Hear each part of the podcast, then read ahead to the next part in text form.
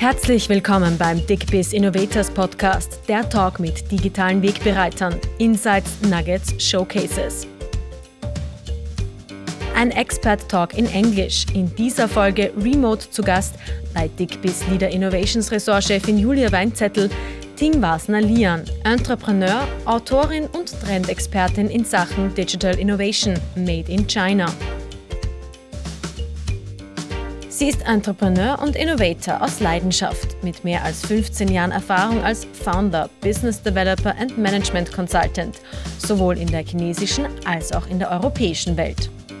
Nach ihrem Wirtschaftsstudium gründete sie in Peking eines der ersten internationalen Immobilienportale in China und begann danach Unternehmen aus Europa bei der Erschließung des chinesischen Marktes zu beraten. Seit 2018 macht die MBA in Entrepreneurship und Innovation der WU Wien das nun mit ihrer eigenen Consulting-Firma CE Incubator. Die gefragte Autorin und Speakerin ist auch Mitgründerin des Asian Innovation Meetup Vienna, bei dem Teilnehmer und hochkarätige Experten aus Ost und West ihre Erfahrungen austauschen. Hello and welcome to the DeepBiz Innovators podcast. I am Julia Weinzettel and welcome you to 20 Minutes Talks, Insights and Showcases. Today in my virtual podcast studio, I welcome Ting Wasner.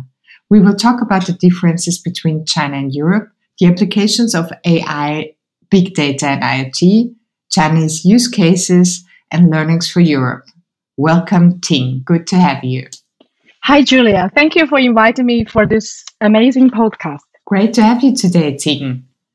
You have the advantage of being comfortable in both worlds, being Chinese and living or working in Europe. So today we take the opportunity to pick your brain and learn from your expertise.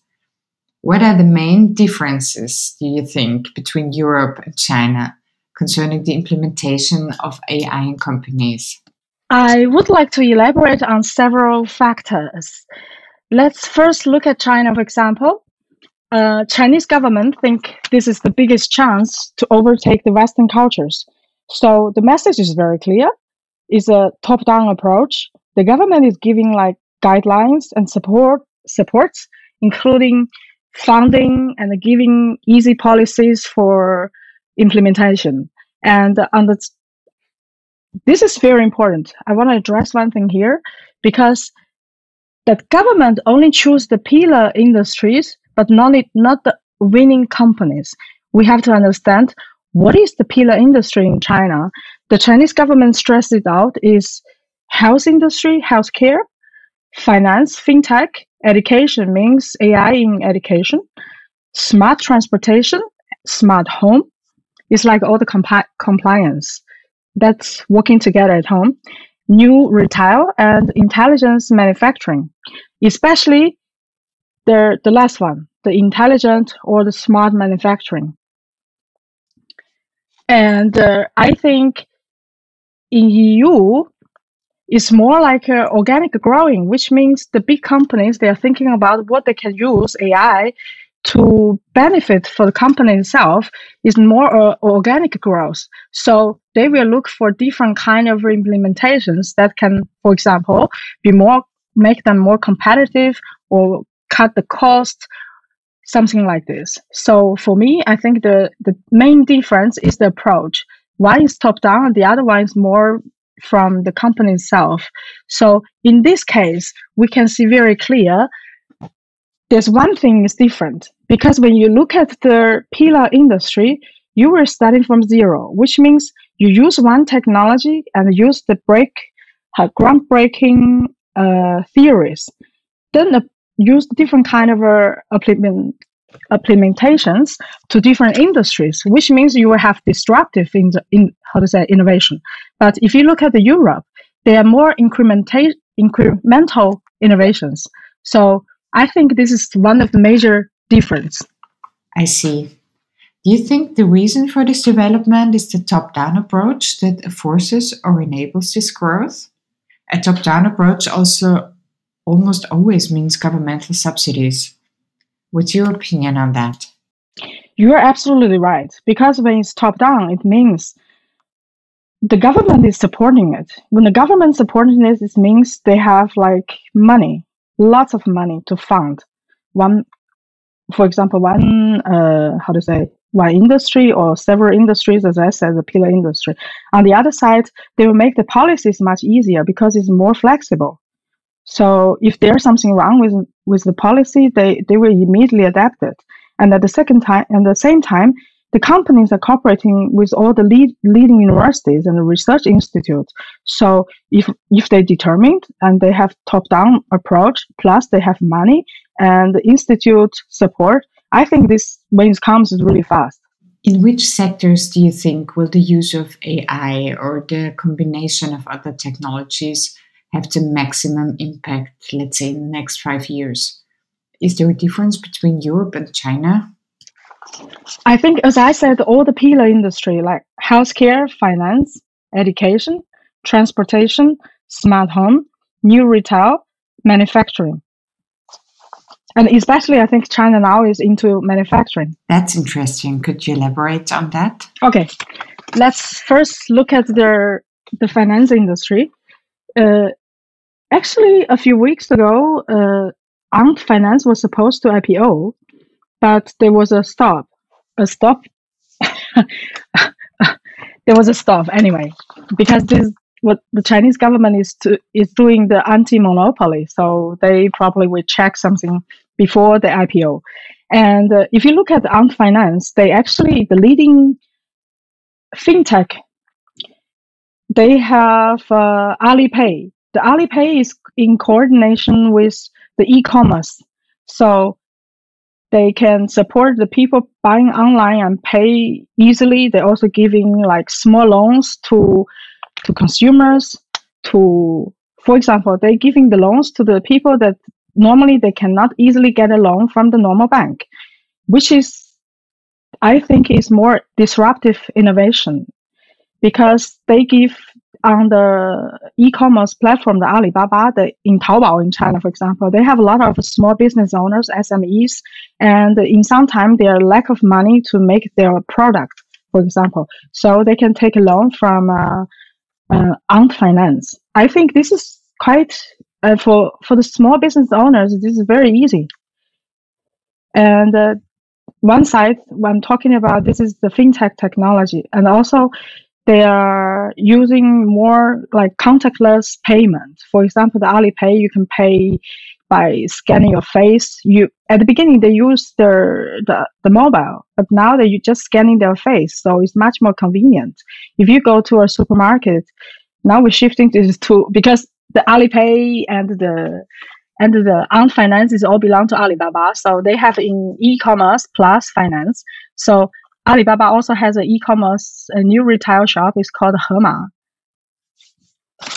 And if you go to their shop, it's very easy to to go shopping because you just need to like self counter that you scan the product by yourself and then it's just scanning your face you can pay for it so it's super easy mm-hmm. they also give you like delivery service like within within 30 minutes they can if you leave around the the Freshippo, the Hema shop. So you just need to wait 30 minutes until the food and all the goods that deliver to your home. So this is also a type of innovation that they had. And also for uh, smart home, actually China is doing a lot for smart home. For example, they can use like utilize saving energies, like you can turn on the light automatically, or you can use their how to say setup for your washing machine, heating heating heating machine. So basically, it's more like a kind of a uh, it's not a nanny, but it's somebody is like a maid at home and then to take care of your home and saving energy. So I think this is a lot of things are changing, and uh, yeah, that's what I want to elaborate. I think there's more. Thank you for your examples. It's very interesting to see how big the differences between Europe and China are, especially considering microloans or payments the way it looks like, we in Europe are far from using facial recognition as a payment method. What do you think are the reasons for this European reluctance? Mm, I think uh, there's one thing I would like to address. I think the technology is going to help people and let the society benefit from it. So to choose which way, it depends on the behavior and the acceptance from the people. For example, in China, we love new things, new technologies. So face or anything. It's like you can put a gesture, like a victory hand or whatever. So people like it. But here, people are more concerned about privacy. So if you think about concerning about privacy, then you have to think a different solution. So probably not scanning your face, but scanning your finger fingerprint or something like that. Yeah, that, that's just what I'm coming out from it. There's one thing I would like to say. Uh, actually, in Europe, it's a choice. It's the technology is already there. It's a choice that if you would like to use it, adopt it. I see during the crisis, COVID, a lot of old people start using, for example, like the the touchless payment, which means you put the, the bank card there and then you use it. Because before the, the COVID, I see lots of old people that they are still counting cent. They're using money, using cash. But because of this COVID, they start to change their behavior, which is much easier. I think COVID is good. On one side, COVID is disaster. But the other side, I think, is a, is a, is a kind of a accelerate the people to using the to adopt new technology. This is good. And from my point, I went to China. I go to China actually every year with my son. I have a son, so I always take him back to China to see what's going on there and to meet my family and so on. So for me, when I was in China, it's very easy. I, I don't need a wallet. So I don't need anything. I just need my phone. So whenever I go, I can do everything on my phone. That's it. But when I go back to Austria, uh, I still need my wallet, my card, and sometimes I need to have cash like coins because some shop doesn't accept it. But the the government is uh, how to say is telling people that you have to to start to using how to say the policy is also there like the government is helping to have new technology on place and they help the people to adopt the new technology. So later on this when the Apple Pay came here, I started use my Apple Watch. So my Apple Watch now can pay. It's the same. So I basically have the same feeling in China. It's no longer that using the phone, but use my watch. I think using watch is even easier because use my phone, I still have to go back to my bag and search for it. The watch is just on my hand. So I think it's very easy. That's what I want to say. The people here has a choice. They choose, and uh, you know you understand what I mean. So basically, I think what we can do is to tell the people that the benefit from the convenience, the technology that brings us, is important. I think this is very important. I think you're right. I think there are many Europeans who like to try new things and embrace technology, but the majority doesn't like to change. In your opinion, what could or should Europe learn from China? We actually we are already talking about it. I think what Europe could learn from China is about the mindset. It's like it's about adopting the new things and stay out of the comfort zone and taking risk. And plus, there's one most important thing. It's about commercialization. Because if we look at the AI, we're talking about AI. So if we're looking about AI, there's a lot of groundbreaking theories. It's all originally coming from Europe. But the European country didn't financialize it and commercialize it into business to be a very beneficial and wealthy business. So I think these things that Europe could not learn from China, but more change, like change by itself. Thank you. That's a good input.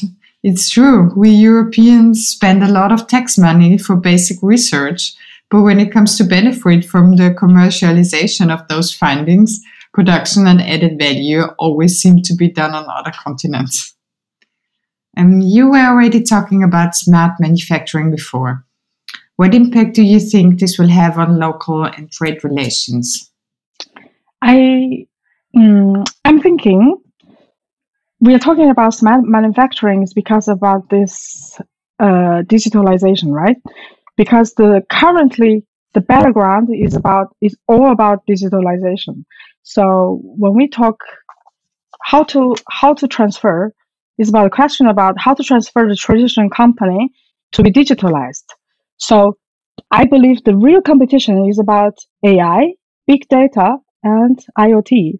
In other words, is we, in other words, we can say how traditional companies using AI, big data, and IoT to digitalize themselves. And then let's look back at the question you ask. It's about smart manufacturing and mass customization. Um, I think, I think if we talk about this question, I mean, these factors 10 years ago, probably nowadays still remain the same. And now I think the most important thing, the, the, the very interesting part is coming because I think the currently most interesting factor is about CO2 reduction. Because in recent years, the climate change is a huge topic. So I would like to, how to say, because the CO2 reduction and the company policies we will see from EU and China, you, you see actually a few, one week or two weeks ago, China issued a new policies towards the CO2 reduction. So actually we made plans for the CO2 reduction. And uh, currently the CO2 and the environment goals are focused on create, how to say, the creation of the product. For example, like which material to use, which is uh, carbon friendly. And the product themselves is like think about the emission regulations, for example, like cars, because the during the crisis, I don't know if any of you is looking at the share market, the stock market. I think there's only one thing that the stock market is completely rising is the technology part, right?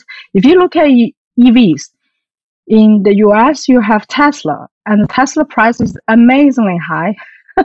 and also, you look at the whole whole industry. Then you look at China. China actually have four different kind of brands. Li Xiang Auto, which means it's the Li Auto, the NIO, and also Xiaopeng they are rising like hell. So basically, I think the people are concerned about technology, about the CO2 reduction. This is the reason why it's rocket high in their share prices. It's basically the share market is reflecting the people's mind. This is what I believe. And uh, about the trade relations, I think, for example, uh, I think within the next years, we will see the goals extended to the entire supply chain and uh, for example, like logistic operations as well. Under such regulations, the companies need to reconsider their production locations because if they want to cut the CO2, so one of the biggest, biggest CO2 contributor are the cargo ships that have containers around. So if you think about it, they have different kind of production locations and they have to ship this all around and they contribute a lot of uh, CO2. That's a very big number. How to reduce the CO2? You can think about, okay, let's do some production localized, regionalized. Then you have less CO2. This is one of the examples that I could say. And for the policy level, I think under such regulations, the company needs to reconsider their product locations, distribution channels, and this can be only achieved by through the international corporations and agreement such as the Paris Agreement. You're very right. The reduction of CO2 in manufacturing and in general is definitely one of the most pressing issues of our time. Moving on, what, in your opinion, is the most impressive and most promising AI application? For me personally, I'm very into education because this is the industry that we are fair and uh, fair every other industry as well. Uh, I think the most promising application about AI is a Squirrel AI.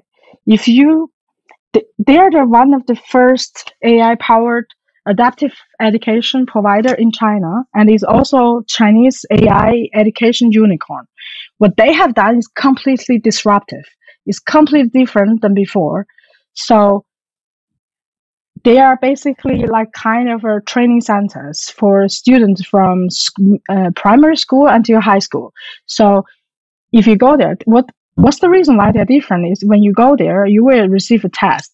Like every subject, you receive a test, and they will collect your weak points and uh, use more like a how to say customized self like a private trainer. But this trainer is no longer a person. It's not a teacher. It's not a person.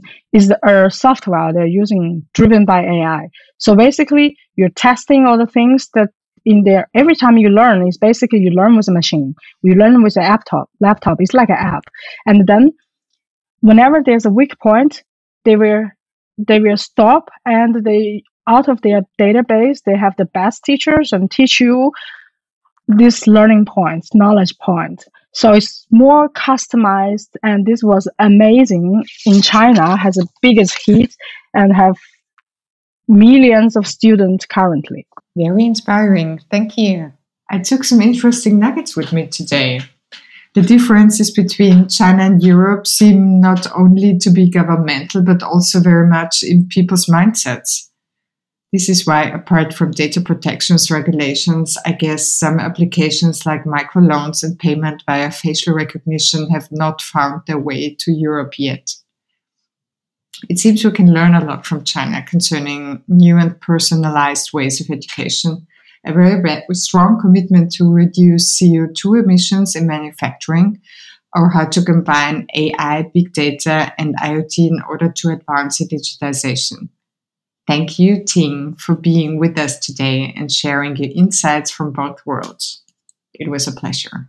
Thank you again, and uh, thank you for the nice talk and great day. That's it for now. Thank you for listening, and don't forget dig it your way.